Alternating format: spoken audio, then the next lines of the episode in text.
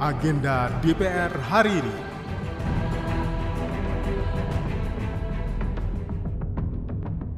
Anggota Komisi 4 DPR RI, Endang Setiawati Toharides, dalam masa reses ketiga tahun sidang 2022-2023 kali ini, melakukan kunjungan kerja menyerap aspirasi rakyat di daerah pemilihan Jawa Barat II. Ia membagikan agenda kegiatannya, yaitu bimbingan teknologi bersama Kementerian Pertanian. Agenda pertama berupa bimbingan teknologi tentang perkebunan. Agenda kedua yaitu bimbingan mengenai hortikultura.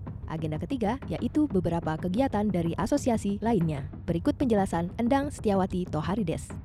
Iya, jadi di dapil saya ini kan Kota Bogor dan Cianjur. Ada beberapa bimbingan teknologi dari Kementerian Pertanian yang harus saya laksanakan, yaitu bimbingan teknologi tentang perkebunan. Perkebunan itu menyangkut perkebunan teh, kopi, kemudian pala, dan lain sebagainya. Yang kedua tentang hortikultura hortikultura karena ada program dari Kementerian Pertanian tentang kampung atau desa ya, desa hortikultura, misalnya desa Alpukat, desa Klengkeng, sesuai dengan potensi lokal mereka. Yang berikutnya adalah beberapa kegiatan dari asosiasi lain yang ingin bergabung. Jadi saya menjelaskan bagaimana tentang tugas dan fungsi di DPR, kemudian menampung beberapa aspirasi dari masyarakat. Biasanya problemnya tentang pemasaran dari hortikultura, terutama Cianjur ini yang daerah-daerah bekas bencana kan kami tinjau dan bantu. Insya Allah minggu ini. Jadi saya repot sekali ini karena Cianjur ini kan daerah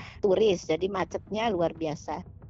Wakil rakyat dari fraksi Gerindra yang akrab dipanggil dengan sebutan Eyang ini memberikan dorongan kepada pemerintah terhadap pembangunan pertanian di Indonesia. Di antaranya Undang-Undang Keanekaragaman Hayati, Program Prioritas untuk Teknologi Pertanian, anggaran khusus untuk penelitian, serta mendorong variasi potensi lokal yang dimiliki masing-masing daerah.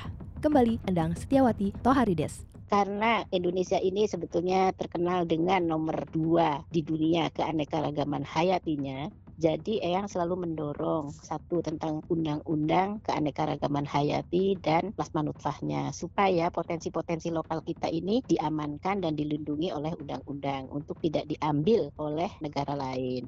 Yang kedua, harus ada program prioritas dari pemerintah untuk teknologinya. Karena sekarang ini kan dengan adanya BRIN, banyak sekali peneliti-peneliti kita yang berpindah profesi. Mereka kebanyakan mengharapkan menjadi profesor. Ini sangat merugikan masyarakat petani. Karena masyarakat petani kita ini kan menunggu hasil teknologi yang dihasilkan oleh para peneliti kita. Dan juga anggaran untuk penelitian ini sangat rendah. Padahal kita harapkan hasil teknologi dari peneliti-peneliti kita ini bisa disosialisasikan ke petani-petani kita sehingga petani-petani kita sejahtera dan dilindungi oleh undang-undang sehingga tidak diambil oleh negara lain. Nah, jadi potensi lokal yang ada di Cianjur ini sangat bermanfaat untuk dikembangkan. Nah, tapi pemerintah tidak memprioritaskan. Jadi misalnya tahun ini yang dianggarkan oleh pemerintah itu hanya komoditas-komoditas tertentu. Misalnya kopi yang diutamakan. Padahal di kita ini terutama di Cianjur dapil kami ada teh kemudian ada juga kelapa di daerah Arga Pinta. Nah ini kan mestinya diberi prioritas juga, jadi jangan disamaratakan dengan daerah lain. Nah saya mendorong supaya potensi lokal tiap daerah itu bervariasi dan harus diprioritaskan sesuai dengan potensi daerah masing-masing begitu. Dalam masa reses, anggota DPR bertugas di daerah pemilihan masing-masing untuk menyerap aspirasi dan masukan dari masyarakat atau konstituen. Bagi warga yang ingin menyampaikan aspirasinya, bisa langsung mendatangi rumah aspirasi yang dikelola oleh anggota dewan. Demikian agenda DPR RI hari ini. Simak dan ikuti terus kegiatan DPR RI dan dengarkan siaran langsungnya melalui website tvr.dpr.go.id/radio. Saya Tiara Mustika, sampai jumpa. Agenda DPR hari ini.